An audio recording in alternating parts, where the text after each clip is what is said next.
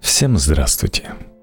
В книге кандидата культурологии Константина Фрумкина делается попытка выявить самые общие закономерности построения сюжетов драматических произведений в рамках западной литературной традиции – от древнегреческой трагедии до драмы второй половины XX века. Делается попытка создания общей теории драматического сюжета, описания его базовых свойств, таких как прозрачность причинности. Выявляются важнейшие инварианты и лейтмотивы драматических сюжетов, повторяющиеся в течение всей многовековой истории западной драмы – в основе концепции автора лежит представление о сюжете как исследование и презентации девиантностей или аномалий, наблюдаемой в межчеловеческих отношениях, вследствие чего ядром всякого драматического сюжета является демонстрация причины, побуждающей героев к аномальному девиантному поведению. Сюжет в драматургии – от античности до 1960-х годов. Константин Фрумкин. Издательство «Нестор История», Москва, Санкт-Петербург, 2020 год. Традиционная драма. Традиционная драма прежде всего драма страстей – Сила страстей, испытываемых персонажами традиционной драмы, столь велика, что вполне можно высказать предположение, что в этой драме мы имеем дело даже не столько с людьми, носителями страстей, сколько самими страстями как таковыми, с их моделями, что находят воплощение в изображении персонажей с односторонними характерами, целиком подчиненными какой-то одной страсти – Жермен де Сталь писала, Рассин в своих трагедиях на греческие сюжеты объясняет преступления, внушенными богами игрой человеческих страстей. Господству рока он противопоставляет логику чувств. Однако применимость этого высказывания выходит далеко за пределы Рассина. Вся европейская драма от Марло до раннего Ипсона рассказывает нам о страстных людях, влекомых собственным чувством – можно дать почти исчерпывающий перечень тех страстей, которые лежат в основе сюжетов традиционной драмы. Страсти вокруг семейных и сексуальных отношений. Любовь, ревность, ненависть на почве любовного соперничества, желание отомстить за сексуальное преступление, домогательство или неверность. Страсти в связи с дружескими или родственными связями – Солидарность с друзьями и родственниками, желание отомстить за убийство друга или родственника. Страсти по поводу чувства собственного достоинства. Желание отомстить за оскорбление, мучение от потерянной чести. Страсти в связи с государственной властью. Стремление захватить власть, ненависть на почве борьбы за власть. Страсти в связи с войной. Ненависть к врагу, желание победы, забота о воинской чести. Страсти общеморального характера – переходящая в ненависть, неприязнь к греху, грешнику и преступлению, превращающаяся в страсть моральная щепетильность. Страсти – обязательства. Благодарность за ранее оказанную услугу, верность ранее данным клятвам. Чаще всего сюжет традиционной драмы движет одна из трех страстей – либо любовь, либо желание власти, либо возникшее по той или иной причине желание отомстить. Тематику традиционной драмы более или менее точно характеризуют слова, сказанные Бояджиевым об итальянской ренессанской трагедии. Ее больше интересовали исторические легенды, повествующие о жестокой борьбе внутри родов, об убийствах, изменах, отравлениях, о диких страстях, свирепой мстительности и кровосмесительных браках. Всюду действовала роковая страсть. Любовь рушила все моральные преграды и ревность толкала на злодеяние.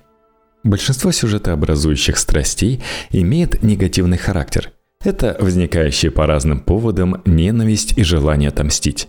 Из положительных эмоций имеет большое значение лишь любовь. Хотя она, безусловно, является важнейшим источником сюжетов для всей литературы – Последовательное включение в героях различных поглощающих все их аффектов, собственно, и составляет действие в произведениях традиционной драмы. Сюжеты традиционной драмы возникают в результате комбинации разных страстей. Причем по мере развития драматической техники эти комбинации становятся все более сложными. Например, в Александре Великом Рассина два индийских царя и индийская царица должны выбрать, как себя вести перед лицом нападения Александра Македонского. При этом сестра царя Таксила влюблена в Александра, а сам он безнадежно влюблен в царицу Аксиану, которая любит царя Пора – в итоге ориентацию государей в предстоящей войне определяют такие чувства, как любовь, ревность и любовное соперничество, и в меньшей степени желание славы и риторика по поводу предательства Родины. В основе сюжета коварства и любви Шиллера лежит любовь молодого Фердинанда фон Вольтера к Луизе – чтобы разорвать этот брак, его отец-президент со своим подлым секретарем возбуждает в сыне ревность. Чтобы возлюбленная Фердинанда соучаствовала в этом, интриганы играют на ее любви к отцу. Чтобы девушка не раскрыла Фердинанду смысл интриги, враги играют на ее верности клятвам. Рассогласование страстей, парадоксальная мотивация, когда разные страсти влекут человека к противоположным целям, является важнейшей основой множества драматических сюжетов. Конфликт долга и чувства, который по традиции считается главной темой драмы эпохи классицизма, на самом деле также является конфликтом чувств – поскольку в традиционной драме верность долгу также проявляется в форме желания и чувства. Хотя точно так же он может быть назван конфликтом разных пониманий долга. В структуре персонажей традиционной драмы наблюдается резкий гендерный перекос. Мужчины активны, женщины играют роль ценностей, ради которых происходят житейские битвы – об огромном количестве женских образов эпохи традиционной драмы можно сказать то же самое, что Поляков сказал о Нине Арбениной из Лермонтовского «Маскарада».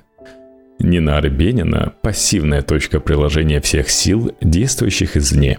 В пьесе нет ее реального характера, она существует только в восприятии других – Большинство страстей, созидающих сюжет традиционных драм, по своему смыслу восходят к государственному состоянию общества. Сила страстей указывает на ситуации, когда регулярно возникающие страсти были не просто отношением к происходящему, а выполняли функции общественных отношений. Кровная месть и ненависть к преступникам заменяли правосудие, личные симпатии пересиливали политический расчет и так далее – в произведениях традиционной драмы под влиянием страсти люди иногда совершают то, что в иных ситуациях они совершают по расчету, по правилам. Заключают военные союзы, как в Александре Великом Росина, поднимают восстание, как в «Любви после смерти Кальдерона», определяет условия финансовых договоров, как в венецианском купце Шекспира. С другой стороны, страсть часто отклоняет людей от социально нормального поведения – в Андромахе Рассина посол становится убийцей государя. Личные обстоятельства становятся причиной общественных событий. Например, попытка отнять у главного героя невесту приводит к народному восстанию.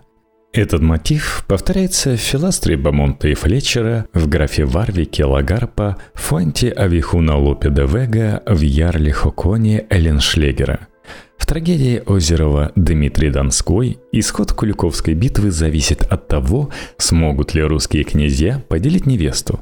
Когда в 17 веке Томас Карнель описывает судьбу фаворита королевы Елизаветы, графа Эссекса, то вместо истории мятежа получается любовная история – Эссекс пытается силой помешать свадьбе своей возлюбленной Генриеты, а его арестовывают как мятежника. Однако причиной ареста является не политика, а ревность королевы.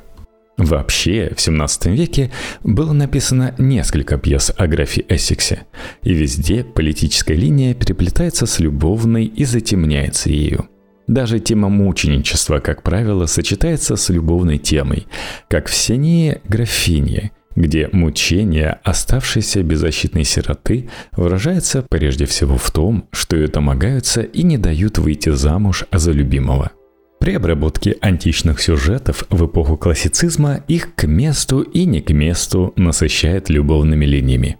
Если Федре Евредипа любовь Федры к Ипполиту безответна, потому что Ипполит Орфик дал обет целомудрия, то в Федре Росина всего лишь потому, что Ипполит влюблен в другую – Если в Гекубе Еврипида принесение Поликсены в жертву тени Ахилла – страшное несчастье, то в Поликсене Озерова героиня сама стремится быть принесенной в жертву, поскольку она любит Ахилла и стремится воссоединиться со своим женихом. Традиционная драма часто, вопреки окружавшей реальности, моделирует социум со слабо формализованными публичными отношениями, которые поддерживаются только за счет эмоционального наполнения, компенсирующего отсутствие институциональных механизмов. То есть драма изображает более архаичное, менее формализованное общество, чем, насколько можно судить, было в современной драматургом реальности, что прежде всего можно объяснить уже упомянутой микросоциологичностью драмы. Не случайно, по мнению Ролана Барта, отношение героев Рассина напоминает отношения в первобытной Орде, где, как считают Дарвин и Фрейд, отец, главный самец, враждует с сыновьями из-за женщин. Общество, изображаемое в традиционной драме, действительно куда больше похоже не на современное, сложно структурированное государство, а на некую родовую общину. Ну, а в первобытной Орде все человеческие отношения распадаются на два основных типа – отношения вожделения и отношения власти – Поскольку в традиционной драме личные отношения часто подменяют общественные, то сюжеты традиционной драмы выглядят более или менее реалистичными, только будучи разыгранными на одном из двух возможных социальных субстратов либо в условиях архаичного догосударственного или раннегосударственного социума, либо в среде элиты до капиталистических эпох. В условиях развитой государственности и развитых классовых отношений только элитарии сохраняют повадки свободных людей и могут совершать достаточно разнообразные для драматического действия поступки – и при этом преследовать реализацию своих желаний. Остальные находятся под гнетом государства и высших классов, которые не только уменьшают разнообразие поступков большинства членов общества, но и формализируют отношения между ними. В результате чего вместо взаимоотношений людей мы видим взаимоотношения общественных институтов, что лишено всякого драматизма. В то же время, в позднейших вариантах традиционной драмы, в романтической трагедии начала XIX века мы часто застаем переплетение страстей, традиционных для драматургии предыдущих веков, с чисто социальной проблематикой. Например, в Марина Фольера Байрона мы видим, как пафос оскорбленной чести переходит в пафос тираноборства. Драматургия и деньги – Любовь, семейные и сексуальные отношения, будучи главной темой буржуазной драмы, очень сильно разбавляются финансовыми и другими узкосоциальными интересами, такими как репутация. Все персонажи дамы с камелиями связаны сложной сетью отношений, которые можно было бы назвать любовно-финансовыми. Речь все время идет о любви, но вслед за любовью всегда появляются деньги – Любовь должна быть оплачена, изъяснение о своих чувствах сопровождается подсчетами сумм рент, а расставание героя и героини происходит потому, что отец юноши умоляет героиню не портить сыну карьеру. Одновременно важнейшая тема французской драматургии XIX века – связь любви и репутации, попытка сохранить репутацию в любовных приключениях своих или супруга – а также попытка оградить детей от позора, который на них могут навлечь приключения родителей. И как это ни странно, деньги в чистом виде, без того или иного симбиоза с любовной темой, в сюжетах буржуазной драмы 18-19 веков практически не присутствуют. Вообще, до 19 века, если деньги и присутствовали в сюжете драм, то не как главная движущая сила сюжета – Превращение денег и обогащение в мотивы героев серьезной драмы часто зависит не от социальной среды, а от такого чисто литературного обстоятельства, как сближение и смешение жанров комедии и трагедии. Роль финансовых мотивов в традиционной драме невелика. Деньги движут только второстепенными героями, порученцами главных злодеев – у Марло в «Малтийском еврее» и у Шекспира в «Венецианском купце» главными героями вроде бы являются купцы. Действие вроде бы крутится вокруг денег, но все же основным движущим мотивом героев этих драм является ненависть, а не деньги – Причем со стороны шекспировского Шейлока эта ненависть отчасти иррациональна, а отчасти связана с униженным положением евреев. Вообще, Туманность мотивов Шейлока во многом объясняется тем, что он происходит от демонического мальтийского жида Марло. С другой стороны, в традиционной драме даже любовь к деньгам превращается в самую настоящую, всепоглощающую страсть, как это мы видим на примере скупого рыцаря Пушкина – Однако комедия во все времена была источником и хранителем низкой мотивации, и поэтому она в полтора века раньше серьезных жанров достигла таких важнейших черт буржуазной драмы, как бытовое правдоподобие и наличие стремления к выгоде в числе важнейших движущих сил сюжета – как выразился Аникст, говоря о театре шекспировской эпохи, комедии Джонсона и близких к нему драматургов – это уже комедия буржуазного бытия. Мощный приход финансовой тематики в континентальную драму наблюдался, вероятно, в 70-х годах 18 столетия, когда появились посвященные банкротству драма Бомарше «Два друга», а также такие пьесы Мерсье, как «Неимущие» и «Тачка уксусника». Однако и после этого в мещанской драме долгое время господствовали вполне аристократические сюжеты. Неимущие Мерсье – одна из немногих драм XVIII века, в основе которой лежит достижение богатства, а именно раздел наследства. Более того, в этой пьесе даже рассуждают о судебных юридических способах борьбы – и в этих рассуждениях звучит вполне бальзаковская буржуазная достоверность – Однако этот новаторский реалистический мотив явно заглушается мотивами традиционной драмы. Домогательствами высокопоставленного лица к беззащитной девушке, скрытое родство, превращение мнимого сестринства в супружество, нейтрализация одного из соперников за руку женщины тем, что он оказывается ее братом. И, наконец, счастливый брак, как финальный венец сюжета – Неимущие – переходная пьеса, и эта переходность выражается в том, что мотивы традиционной и буржуазной драмы оказываются в ней чуть ли не механически пригнаны друг к другу.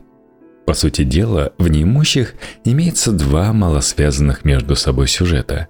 Первый – традиционный, занимающий первых четыре акта и сводящийся к тому, что богач домогался беззащитной девушки – которая оказывается его сестрой. В итоге богач устыжен, а девушка может выйти замуж за человека, которого раньше считала своим родным братом. Второй сюжет почти полностью сконцентрирован в пятом акте и сводится к борьбе брата и сестры за раздел наследства. Фактически, пятый акт неимущих – одноактная пьеса, главный герой которой только в пятом акте появившийся на сцене честный и самоотверженный нотариус. Может быть, именно у Мерсье впервые в истории мировой драмы богатство показано как источник пороков, а бедность – как мученичество – Именно в этот период, то есть примерно с 1770 года, начинается осмысление экономических факторов общественной жизни. Не будет большой натяжкой сказать, что появление буржуазной драмы достаточно точно маркируется появлением интереса к денежным доходам как значимой мотивации главных героев. Между тем, сюжет самой денежной комедии традиционной эпохи Мольеровского «Скупого» все-таки подчинен любви. Это пьеса про брак, а деньги становятся лишь инструментом, с помощью которого молодые влюбленные вертят своим старым отцом. Театр адюльтеров и мезальянсов. Отказ от аристократического героя имел еще одно – первоначально никем не замеченное и осмысленное последствие. В сюжетах пьес уменьшилась вероятность убийства, казни, дуэлей или гибели на войне. Вполне возможно, что косвенной причиной уменьшения числа убийств в драме к XIX веку стало фиксируемое некоторыми исследователями постепенное снижение значения насильственной смерти в жизни общества – если верить некоторым подсчетам, в течение XVI-XIX веков значение убийства как причины смерти действительно последовательно снизилось примерно в четыре раза.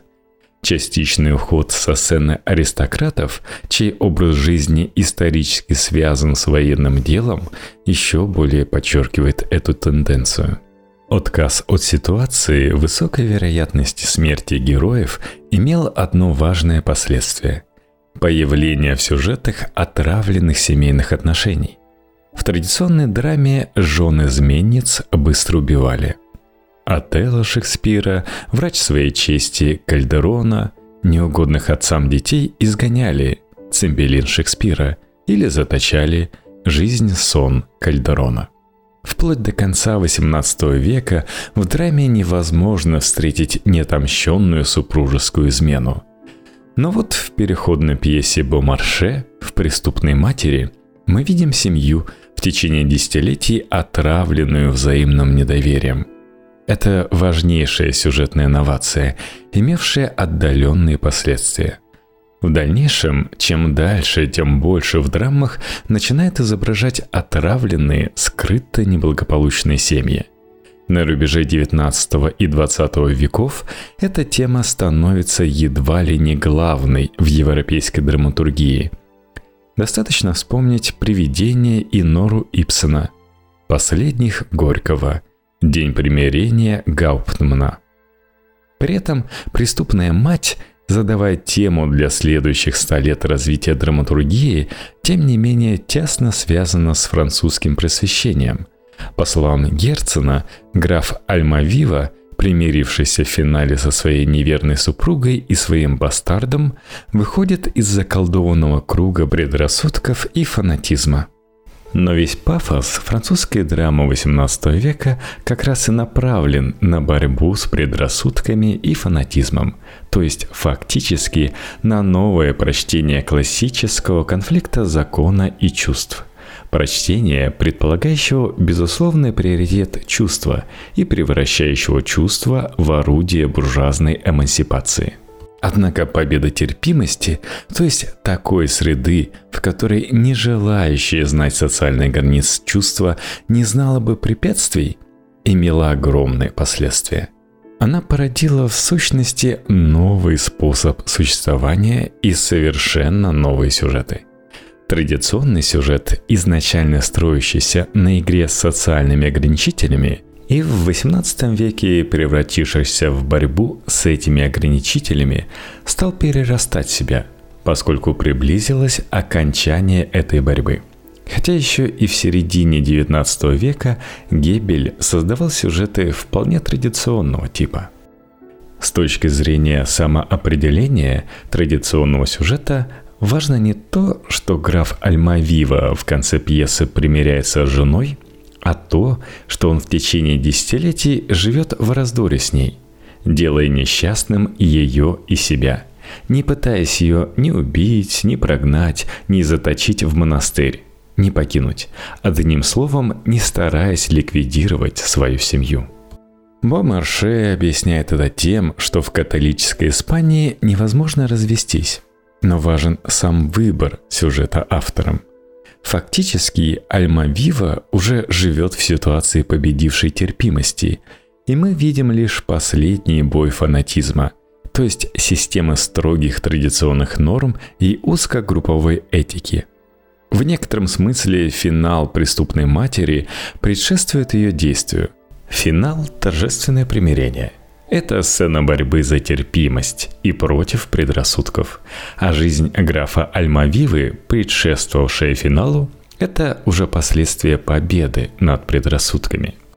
Советский историк театра Макульский писал, что преступная мать свидетельствовала об упадке революционности Бомарше. Но фактически эта пьеса рассказывает об уже победившей буржуазной революции – Преступную мать Бомарше можно было бы считать важнейшим произведением, знаменующим переход к буржуазной драме. Очень характерно время ее создания. Время французской революции, самый конец XVIII века, Эпоха, когда XVIII век превращался в XIX, когда классицизм уже исчерпал свои возможности, но до романтизма было еще далеко. Может быть, еще важнее, что это была драма, написанная комедиографом. И более того, она замыкала трилогию, где две первые части были комедиями. Таким образом, фактически в «Преступной матери» мы видим транспонирование комического сюжета в отнюдь не комическую, почти трагическую тональность. Так возникает буржуазная драма – трагедия, написанная на сюжет комедии. Сам Бомарше вполне осознавал переходный характер своего произведения. В предисловии к «Преступной матери» констатируется – Литераторы, посвятившие себя театру, при разборе этой пьесы обнаружат, что комедийная интрига в ней растворена в возвышенном стиле драмы. Иные предубежденные ценители относились к этому жанру с излишним презрением. Им казалось, что два этих элемента несовместимы. Интрига, рассуждали они, составляет принадлежность веселых сюжетов. Это в комедии – Возвышенным же элементом восполняет несложное развитие драмы, чтобы придать силу слабости. Тематика преступной матери действительно комедийна. Супружеские измены, внебрачные связи, борьба за преданное и за деньги. Но все это серьезно. Так комедия реализуется на самом деле – Несколько более достоверное изображение психологии персонажей лишило зрителей отстраненности, с которой они обычно смотрят на несчастье комических персонажей. Появление психологизма, акцент на страданиях индивидуального сознания – важнейшее достижение французской драмы просвещения по сравнению с драмой предшествовавшей эпохи. Все это создает предпосылки для того, чтобы зритель заглянул в душу клоуна, то есть в душу персонажа, получающего пощечины в комедии – в классической комедии, традиция которой заложена еще в Древнем Риме, Плут обманывает богатого отца невесты. Мольер в Тартюфе развернул этот сюжет к разоблачению зловещей природы Плута. Но Аргон, которого обманывал Тартюф, продолжал быть комическим персонажем. Бомарше, написавший «Преступную мать» как осознанную вариацию на тему Тартюфа, не только разоблачает Плута – но и гуманизирует сюжет, что достигается двумя приемами. Во-первых, делается акцент на страданиях обманываемых. Во-вторых, сама фигура шута раздваивается. Рядом с Фигаро действует Бежарс, рядом действует добрый злой Плут, разрушитель и охранитель семьи, добрый и злой ангел, или вернее ангел и бес. Раздвоение фигуры Плута имеет очень важное значение для преодоления свойственных комедии цинизма и бесчувственности. С одной стороны, мы видим, что Плут может быть носителем чистого зла. С другой стороны, мы видим, что его жертвы могут быть достойны сострадания. Именно потому, что им сочувствует даже Плут, обычно являющийся главным действующим лицом в таких сюжетах. В «Преступной матери», так же, как и в самом первом драматическом произведении по марше «Евгении», содержится мотив жениха-обманщика. Но в «Евгении», находящейся еще в лоне традиционной драмы, вопрос стоит исключительно о браке, чести, позоре, соблазнении. Финансовые соображения есть, но они второстепенны. В «Преступной матери» деньги лежат в основе всего – и брак является только инструментом получения денег. В Евгении ценой любви является жизнь. В преступной матери о шпагах и дуэлях нет и речи. Зато на сцене появляется нотариус, векселя и брачный договор. При том, что главный герой – аристократ. Итак, Приход на театральную сцену буржуазного героя привел к тому, что на первое место в драматических сюжетах вплоть до последней четверти XIX столетия вышла тема брака и связанная с ней тема безальянса. По мнению Белецкого, в этот период, обособившейся от целого единицы, нужно было заявить о своем «я», Долгое время любовь является единственной сферой, где личность могла себя развернуть могла всего нагляднее это и обнаружить. Ионеско назвал театр XIX – начала XX века театром Адюльтера. Можно сказать, что театр Адюльтера в XIX веке и начале XX века происходил от Рассина. С той огромной разницей, что у Рассина Адюльтер убивал, а у пострассиновских авторов это не более чем пустяк. Фактически, сфера брака была областью пересечения между кругом сюжетов, правдоподобных в условиях буржуазного общества, и кругом сюжетов, характерных для драматургии предшествующих веков. Значительное число стереотипных мотивов традиционной драмы не могли быть изображены в буржуазной драме – Война и политика, во-первых, не являлась нормальным родом занятий буржуазного героя, а во-вторых, эти явления наконец-то стали вполне реалистически восприниматься как надличные массовые процессы. Но специфически буржуазные социальные, финансовые и карьерные цели пробивали себе дорогу на театральную сцену с большим трудом. Инерция традиционного сюжета была огромной.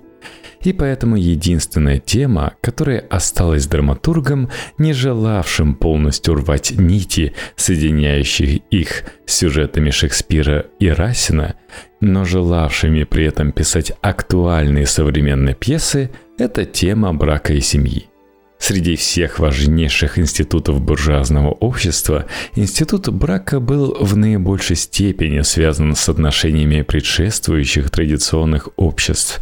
Вся мифология семьи и свадьбы несла на себе черты предшествующей архаики, органично связанной с традиционным сюжетом. К этому надо добавить, что огромная инерция – которую в сфере сюжета сложения породила эпоха классицизма, в буржуазной семейной драме породила пристальный интерес к теме мезальянса.